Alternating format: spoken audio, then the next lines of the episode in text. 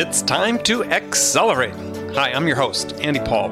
Join me as I host conversations with the leading experts in sales, marketing, sales automation, sales process, leadership, management, training, coaching, any resource that I believe to help you accelerate the growth of your sales, your business, and most importantly, you. Hello, and welcome to Accelerate. I am excited to talk with my guest today. Joining me is Norman Behar, CEO and Managing Director of the Sales Readiness Group and co author of a new book, The High Impact Sales Manager A No Nonsense Practical Guide to Improve Your Team's Sales Performance. So, Norman, welcome to Accelerate. Andy, thank you. Thank you for uh, for having me join you today. Hey, my pleasure. So, take a minute and fill out that sparse introduction I gave. Well, I appreciate the introduction. So, I like you, I have a passion for sales. I've been in uh, in sales for a long time and have kind of worked at various levels, whether it's an individual contributor, manager, senior management. And at Sales Readiness Group, we really look to improve the um, effectiveness of sales organizations. And we look at it a couple of different ways. But as you mentioned, we just released a new book, uh, The High Impact Sales Manager, and really taken a close look at the impact that sales managers can have to empower their teams. So, at a high level, we work with uh, sales organizations to improve sales effectiveness, whether that's selling skills, negotiation skills, um, or sales management skills. And I'm passionate about sales and love uh, conversations like this. Oh, good. Well, that's great. That perfect, perfect setup for us. So, when you started the company, what what was sort of the need out there that you saw that wasn't being filled? I think there was a lot of uh, programs that were kind of rooted in methodologies that had been around for a long period of time, and and not everything has changed in selling. In fact, there are many things that are you know time honored principles like building relationships, becoming a trusted advisor, identifying needs. But I think just the way that the it was being approached in the market and the way that millennials learned led to for kind of a transformation in the way that training was delivered. And so we really thought that we could repurpose um, the learning experience in a way that it could be delivered virtually via online uh, live sessions, e learning, uh, workshops, and really create a better blended learning experience that was really focused on skills. So, a lot of programs historically had been built around methodologies, many very good methodologies, but arguably today's workforce is moving a lot faster and people change roles. And so, the one thing that really sticks with them is skills. So, we decided that we would take a skills based approach, whether that's for, as I mentioned, sales, negotiation, or management, and then really deliver the training in a way that was highly relevant to the learner and would be best retained by global sales organizations. So, I guess the question I have out of that is are skills portable or behaviors portable? Well, I think that the skills manifest themselves in behaviors. So, identifying needs might be a skill area, questioning, active listening, uh, probing for opportunities would be the behaviors. So, I would see the skills as being one level above the behaviors, but it's the behaviors, I think you're right, are portable, but they also make the skill portable because it's the behaviors that support the skill. Okay. So, I get the sense from from some of the blogs you've written and so on that that you acknowledge this perception that from a lot of managers that sales training sort of marginally useful or they get sort of marginal return out of it in, in, in many cases. So so why does this perception exist? I mean, what's what's happened to allow it to continue to persist?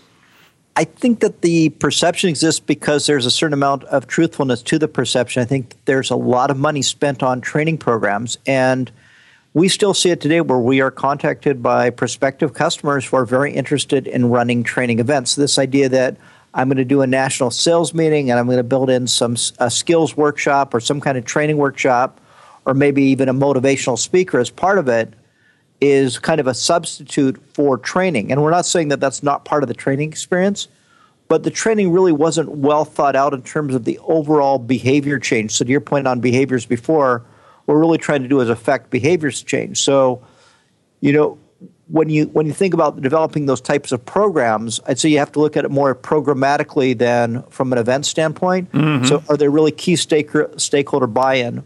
What will people do better as a result of the training? What's going to happen in advance of the classroom experience? Is there going to be an opportunity for skills application in the in the in the workshop? and then what's going to be the methodology for skills adoption. And that also ties nicely to the manager's ongoing role. If the training is something that's run by a training department and the managers are kind of divorced from that, there's no reason to think the skills are going to stick. Whereas the managers are actively coaching those skills and behaviors, the um, effectiveness of the training goes up dramatically. Yeah, I mean, Jason Jordan pointed out in his book, The Cracking the Sales Management Code, yeah, the mm-hmm. investment in sales management training yields a higher return than that you get on sales. Right, and we're not saying that you should uh, forego one versus the other, but we do no, think how that you allocate your budget, right? You allocate your budget, and I think it also makes sense that the sales managers, in addition to going through a management training, really benefit greatly by going through the sales training with their teams. They can kind of get a good sense for what skills people are very good at, where where, where there's room for improvement, and that allows them to kind of fine tune how they manage those people, and maybe more importantly, how they coach those individuals. Well, spend a couple minutes and think about this from perspective of somebody listening to this who's a sales manager or a, senior level manager, thinking, okay, we've feeling has a need at some level for, for sales training in the in the organization.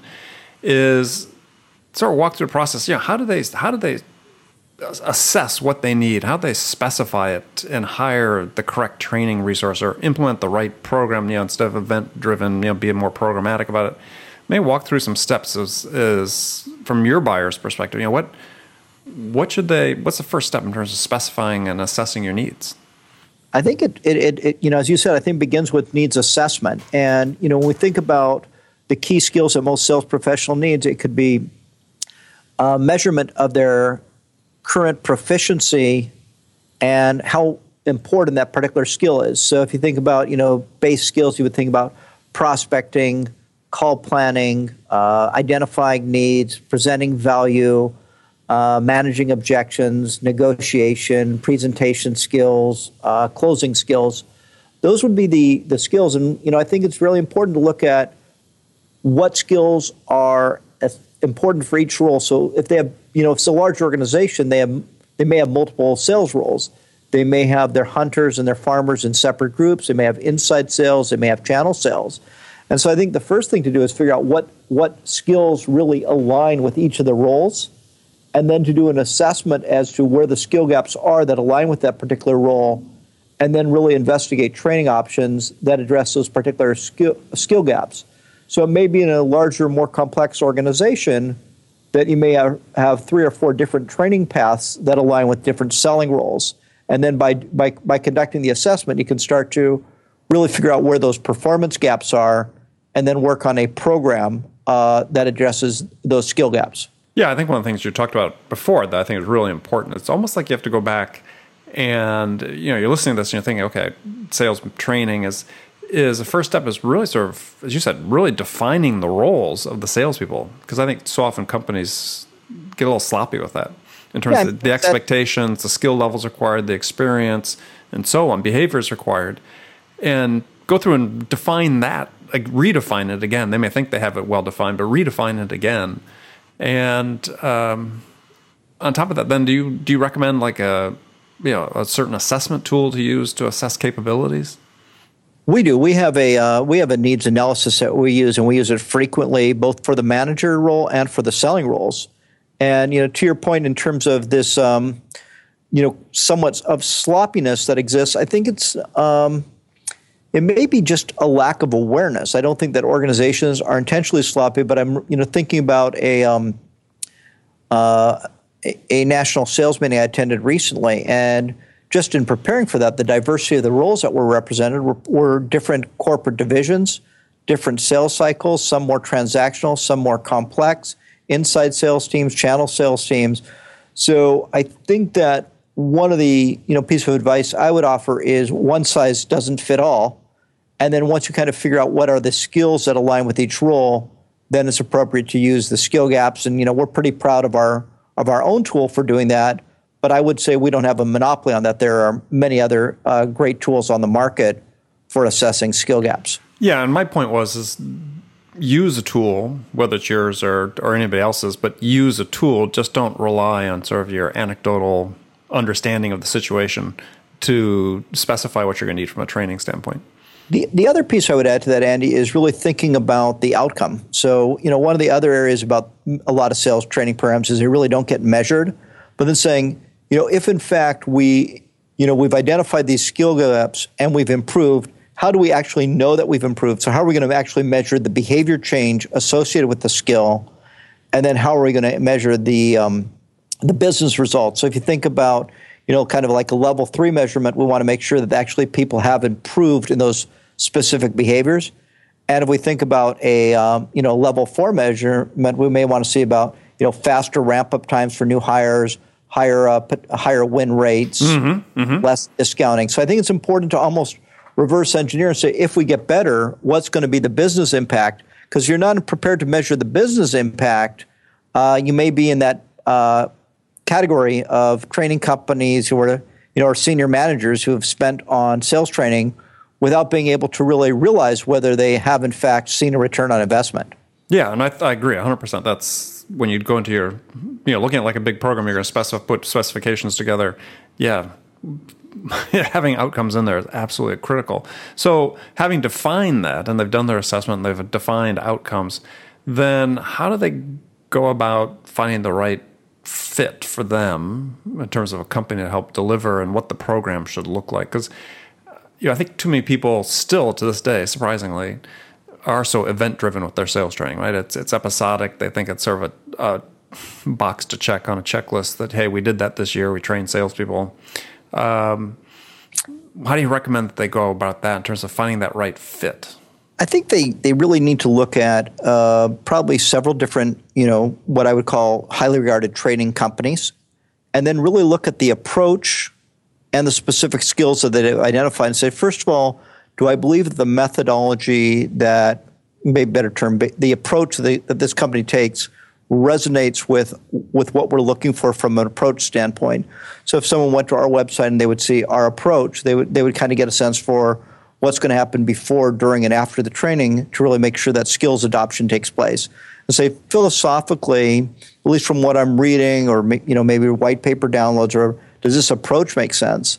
And then I think it's really important to take a much deeper dive, uh, make a connection with the company, uh, actually get a chance to see how they're approaching skills and behavior change, and do a uh, you know a deeper inspection of the actual um, training experience, including the materials, how that's going to be delivered, and also maybe kind of do some research on experience in similar industries and uh, ideally before making a final selection, uh, speak with other clients who've, who've been through that process before. Well, I think one of the key things that that I know from experience to talking to clients that are evaluating sales training programs is that yes, as you mentioned before, some of these come really as training to a methodology as opposed to training that might be customized to their particular needs or whatever. So I mean, how do you how do you make that choice? Because that seems like a big investment to make to say, okay, we're going to just turn everything around, you know, turn our methodology around completely and adopt this new methodology, and it seems like it has the risk of being very disruptive. I think it, it, it becomes a more complex initiative. I think it's probably easier to drive behavior change by focusing on certain skill areas. I mean, the most common skill area we see where there's, I'll give you skill areas where we see deficiency is we still rarely see effective call planning uh, by most uh, sales professionals. There's so much information you can gather in advance of actually uh, making a sales call mm-hmm. that you could be quite knowledge. You could have a very focused call objective. Uh, the other area is really on needs identification. I think that so many salespeople are interested in presenting their solutions that they're really not thinking about how do these solutions that I'm presenting actually align with the customer's need and either you know remove a pain point or put the customer in a much better place than they would have been without that. On the issue of methodology, uh, there definitely is is a uh, role for for methodology change if the methodology supports the specific sales role.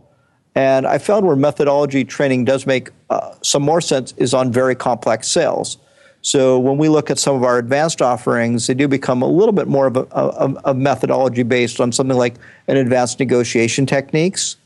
But I'd say 80% of the sales roles we see would be better supported through skills uh, development and behavior change. Okay. Well, let's talk about the individual sales professionals then. So, mm-hmm. one thing that I don't think enough uh, emphasis placed upon is how the sales reps themselves should prepare for going into training. It's like they just sort of show up. it's like they're not giving a coaching about how to engage with the, the training program itself to get the maximum out of it. Yeah, I think part of that, you know, well, we could certainly look at, you know, the accountability of the salesperson. I think also part of that really depends on making sure from your training professionals and your and your managers that the training is highly relevant. So I think when salespeople, um, you know, in many cases they're kind of assigned to training, so it's not something they're necessarily doing of their own volition, and right. they aren't really necessarily, even though you know we're training sales professionals, they aren't really convinced of the benefit associated with it. So they go into the sales training uh, a little bit jaded. I think that can be um, overcome by really highlighting and previewing, and we do this in our programs, what the training program is about, what the desired outcomes are, and how they're going to benefit. The second issue is really to not have off the shelf training. If, if the salespeople are smart and if they sense that the training is industry neutral and not really customized for them, they're going to tune out because they don't necessarily uh, as relevant. So one of the things we do, and I think a lot of the great training companies do, is really make the training highly relevant. They do intake interviews, they talk to sales top performers, uh, they start to build customized exercises, customized role plays, and really focused even on cosmetically a look and feel that aligns with the sales organization, and then uh, beyond the superficial, really gets to relevant application exercises and role plays that are real world in nature that provide value. So yeah, again, I think and it's really yeah, yeah, To me, I put this on the plate of the, the management team to make sure that they are doing these things. That the the vendor they choose that they work with provides this type of customization, so that yeah, they don't get the tune out happening because that's. I mean, I've been in tra- sales trainings for decades right, now, and, and it's it's fairly uniform. That yeah, if it's off the shelf or standard stuff, people's eyes start glazing over. Right, and I think we have a report that's available for download on our website, and also a blog post on this topic, kind of a shorter version of long term things to look at, you know, in in selecting a training provider, and it kind of gets to some of these best practices we've we've talked about, and really, you know, goes a little bit more into detail on how how you should make that, you know, some of the things you should consider in evaluating those companies and making that decision? Well, one thing that that's a part of this that's really fascinates me, and I've talked about this a lot with previous guests, and it's around this topic of how much responsibility do reps have for their own development. I mean, outside the the role of the vendor or the employee employer, excuse me, providing training, it seems to me one of the frustrations I I see and I I feel is that you know, it's too much uh, passivity on the part of sales professionals to say, yeah, I'm going to wait, you know, for whatever training I get from the company and not actively involved in reading books or blogs or, uh, you know, listening to podcasts because they may or, or whatever to really, you know, invest some of their own time and, and sweat into this self improvement.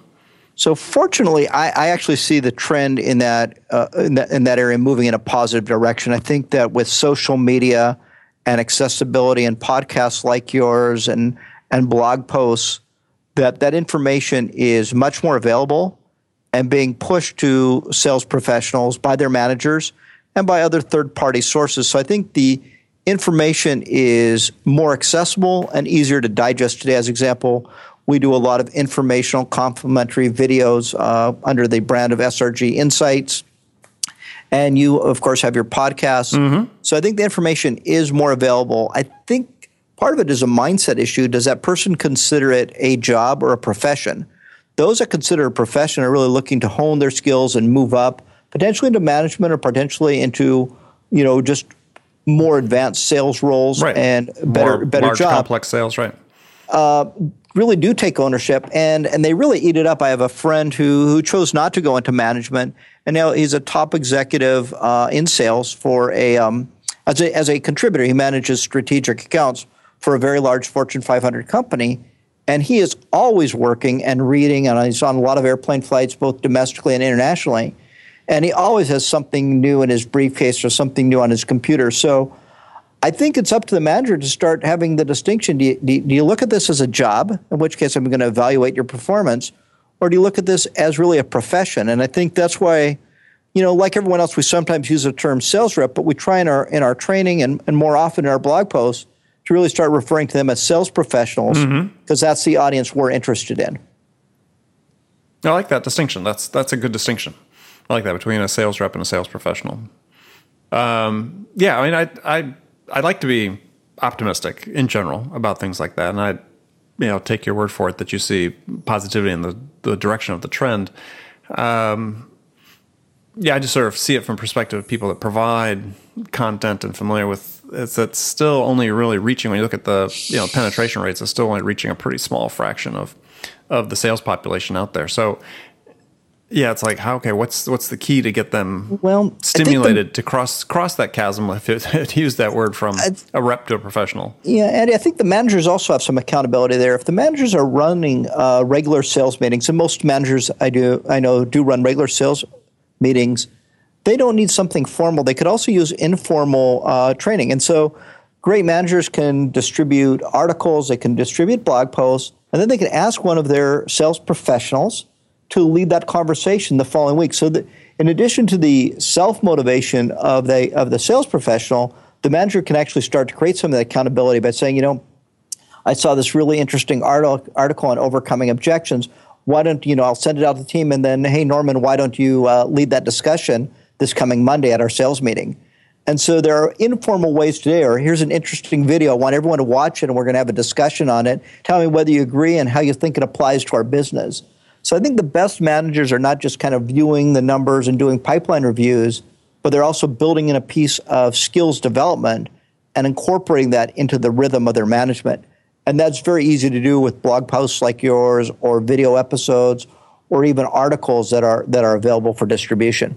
Yeah, I started a program this year with some clients. Um, they didn't really have a sales training budget; they're pretty small entities, but they wanted to do some development for their reps. So, yeah, we put together a you know, a little curriculum for them of books, and they read a book a month with reading guides that we put together. Um, but what they do that's sort of unique is, is the manager gives them 15 minutes a day out of the sales day to read. So they're not saying, "Hey, take the book home and read it." They're saying, "Yeah, we're going to do it. You know, it's important enough. We're going to do it during work hours." And yeah, it's really it's really interesting the changes you've seen in the you know these these small sales teams that have never been exposed to this type of material when the company says yeah this is important let's all sit down and read it together uh, yeah it's it's one way to approach it i think is yeah, a way for people to gain knowledge they weren't doing otherwise yeah, I think so. And I think what I might add to that is the accountability by actually having the sales people take some ownership for that by asking them to lead the discussions mm-hmm. or come prepared back, you know, and send me three um, things that you picked up. So actually pushing more of the accountability to the salesperson as opposed to just getting the information out there kind of thinking you know if i go on a sales call i'm always thinking about well if this is successful what actions will the customer take? So if i'm sending this out to my salespeople what action do i expect them to take and by when? And what we start to do is create a culture of accountability within the sales organization. Mm-hmm. yeah very much so. All right, so let's let's in the few minutes we have on this segment is let's talk about your new book, The High Impact Sales Manager it seems I feel there's been a lot of really good books written about sales management the last year or so. Uh, why does there seem to be in your mind? Why does there seem to be this this focus now on sales management? This new focus on it? I think it's been an area that's been overlooked in most uh, leadership and development organizations. I think that when we look at larger organizations, they typically have leadership programs or coaching programs for their managers, and then they have sales training programs. But the leadership and coaching programs that a lot of organizations have are really designed for functional leaders. But the role of a sales leader is different. You know, not a lot of your functional leaders have to manage a sales pipeline, have to actually manage salespeople, have to actually coach on selling skills. So if I'm running a, a function like uh, research and development, or I'm running a function like uh, finance, it's a very different set of skills that I need as a leader, uh, particularly a frontline sales manager. So I think that there's been a, you know a strong realization of this gap. I think there's also been a lot of uh, strong support for sales coaching. That's the number one action a manager can take to improve uh, overall performance is to coach their salespeople. So I think there's more of awareness, and based on this awareness, companies like ours and others are really working on um, programs that are that are geared towards managers. And what we often find, Andy, is that managers kind of get stuck in a daily grind. They they kind of you know come to work. They deal with some personnel issues. They deal with some customer issues. They start to prepare p- reports for other for upper manager management. They attend meetings, um, and then by the time they they they kind of get that done, the the week's over, and then you know it comes back again the following week. So we are trying to get these managers through these programs to really transcend that daily grind and think about okay, do, am I hiring the best salespeople and holding them accountable? Back to that thought of accountability. Mm-hmm. Am I managing performance? And I'm really looking at the underlying behaviors that drive results. Can I, do I have the tools that I need to produce an accurate forecast? Can I personalize my coaching so it's relevant to each person? And can I motivate and, and, and inspire my team? So the purpose of our book is to really help managers transcend the daily grind and, and get better in each of those areas. And I think that's not necessarily 100% unique to us, but I do think that's why you're seeing more generally in the area of sales management. But interesting, you're also sort of seeing this push from some directions that, you know, it's all about the science of selling and the art, which I would say is what oftentimes is sort of falls under the what the coaching deals with, with the manager mm-hmm. with the rep you know, in some cases, you know, seems to be sort of actively being shunted aside. Uh, even though I agree with you 100%, a lot more of the literature talking about the need for more directed coaching uh, as opposed to, you know, passive, non-directive coaching. So it seems like, you know, I've been, actually, I was at a conference in February where, you know, one of the speakers got up and was just sort of disparaging this whole idea of one-on-one meetings with your, your direct reports. So I, I, fundamentally disagree with that. I think there is an art and a science to management. I think some areas like science would be in areas like preparing forecasts. I think that's kind of based on you know having a, a clean pipeline, kind of having clean stages, exit criteria associated with each stages, rules associated with velocity, and that would get into the science of selling. But when I think about like uh, deal coaching and actually looking at the actual deals in the in the pipeline, I think it's much more of an art. You know sitting down one on one, if you're you're looking at a at a strategic deal with one of your reps, it's not it's not generic in nature. It's not one size fits all. You you need to actually understand well what what are the customer's business needs and does your sales rep really understand that? What's the unique value that we bring to that customer? Again, that's that's unique to that opportunity. Who are the decision makers and do we have relationships with them? Who's our competition? How are they going to try and beat us? and ultimately why will we win? So that gets much more into what you were saying in terms of the the art of selling, as does kind of the one-on-one coaching and going out on calls and observing people in action, and then being able to have a, a, really thoughtful conversation. So we are, we know, we see areas where where science is important, uh, particularly with CRM systems and being able to analyze and produce reports. So effective managers should be very good at the science of sales management but I would actually argue that it's the art of sales management that can have a bigger impact on overall performance. Right. I, I agree 100, 100%, if not more so. So you have a chapter in your new book titled Where Do Sales Managers Come From? Where do they come from? Well, I think when well over half of the cases, and you know, probably 60 plus percent of the, the, uh, the, the cases, they come up from the sales ranks. And it's, it's really interesting because, the, you know, in many cases, they were, they were a top performer, and the thought of a of a senior leader, maybe a VP or SVP of sales, is, hey, you know, boy, if I promote Andy to uh, sales manager, he's done a great job selling. He, you know, has a great relationship with his customers. This is going to translate to success across his team. But the skills that you need as a as a sales rep are actually not necessarily the exact same skills you need. In fact, they're quite different for being an effective manager. So, an effective manager has to be good both at selling and managing. They need to be good at selling, getting back to the point of the art of, of selling, so that they can do a high quality job of coaching their team. But then when you get to the kind of the science of sales management, they actually need to learn how to coach and develop a coaching methodology. They need to learn how to monitor and manage performance. They need to learn skills around uh, recruiting and hiring. So when you think about the basics of sales management, you know, how am I going to recruit and hire the best people? They didn't do that as a sales rep. How am I going to coach my team? They didn't do that as a sales rep. How am I going to manage performance and prepare sales forecasts? Again, they were they were only responsible for their own forecast uh, as a individual contributor. How am I going to lead and inspire the team? That wasn't part of their role either. So it is a very different role, and we do find in many cases that great salespeople or even average salespeople can become great managers. But that's one of the reasons we've invested he- heavily in developing programs that help sales reps make that transition. And I think those that don't necessarily get training resort to what they used to do as selling. So they, they just see their job as a manager to help people sell, and they end up um, directing people or telling people what to do, which they quickly discover as a, as a manager is not a very effective way to manage. So how how does how does senior management determine which are the right candidates to bring up to make as managers? I think they have to really look at what drives that person. Is this someone who, you know, has a really big ego and, you know, is just really loves the hunt and is really effective with customers and it's it's about their performance. That's a person that probably isn't right for management because management is about success through others and this person is really motivated by their own success.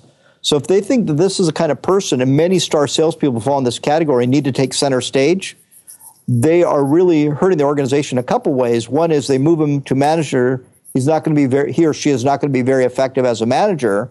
And second, they're going to have a drop off in sales because the person they replace him with arguably may not be as, as, as good.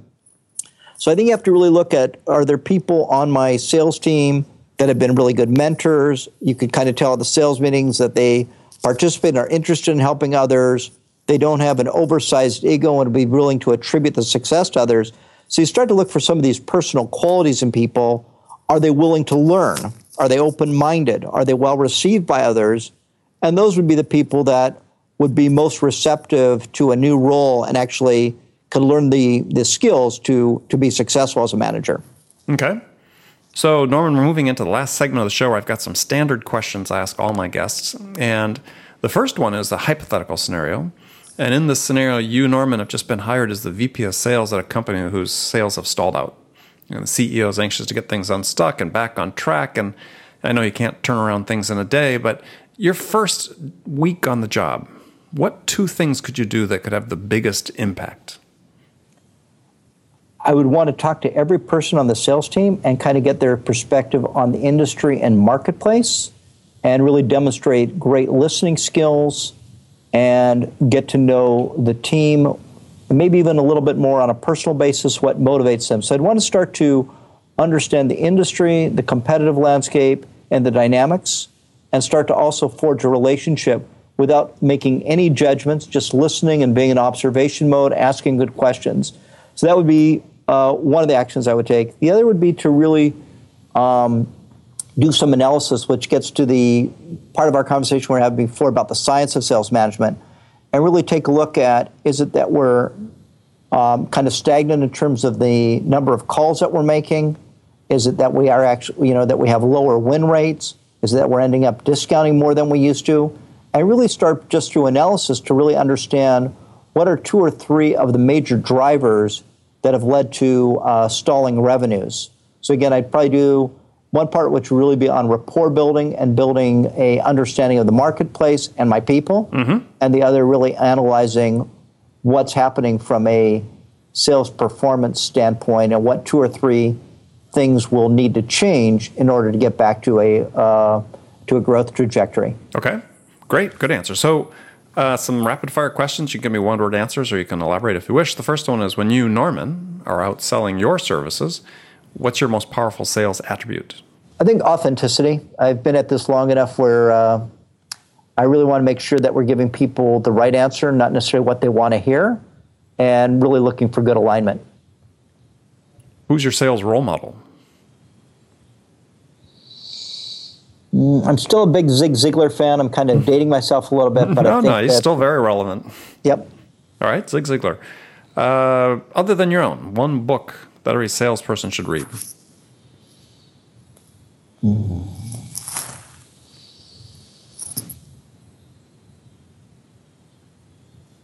Who moved my cheese? Okay, Jack Canfield. All right, good answer. So, last question. This is tough one of the day. Is what music's on your playlist right now? I listen to a lot of Adele. A lot of Adele. Nothing wrong with that. Have you had a chance to see her in concert? I haven't. My uh, family members have gone on more than one occasion, but I haven't been fortunate enough to join us, to join them. Yeah, yeah, that'd be that'd be a good concert to see. Well, Norman, thanks for joining me. Tell people how they can find out more about you and Sales Readiness Group. So uh, please visit us at salesreadinessgroup.com. Our management team bios are on the uh, on the site. Our approach is on the site. Uh, you can look at our curriculum. We try and provide as much information as possible. Also, lots of white papers, blogs that people can download. So, very simple salesreadinessgroup.com. And uh, hopefully, you'll have a chance to visit and check us out. All right, sounds good. Thank you again. And remember, friends, make it a part of your day every day to deliberately learn something new to help you accelerate your success. And one easy way to do that is to make this podcast accelerate, part of your daily routine, whether you listen on the commute, in the gym, or make it part of your morning sales meeting. That way, you won't miss any of my conversations with top business experts like my guest today, Norman Behar, who shared his expertise about how to accelerate the growth of your sales. So thanks for joining me. Until next time, this is Andy Paul. Good selling, everyone. Thanks for listening to the show. If you like what you heard and want to make sure you don't miss any upcoming episodes, please subscribe to this podcast on iTunes or Stitcher.com. For more information about today's guest, visit my website at andypaul.com.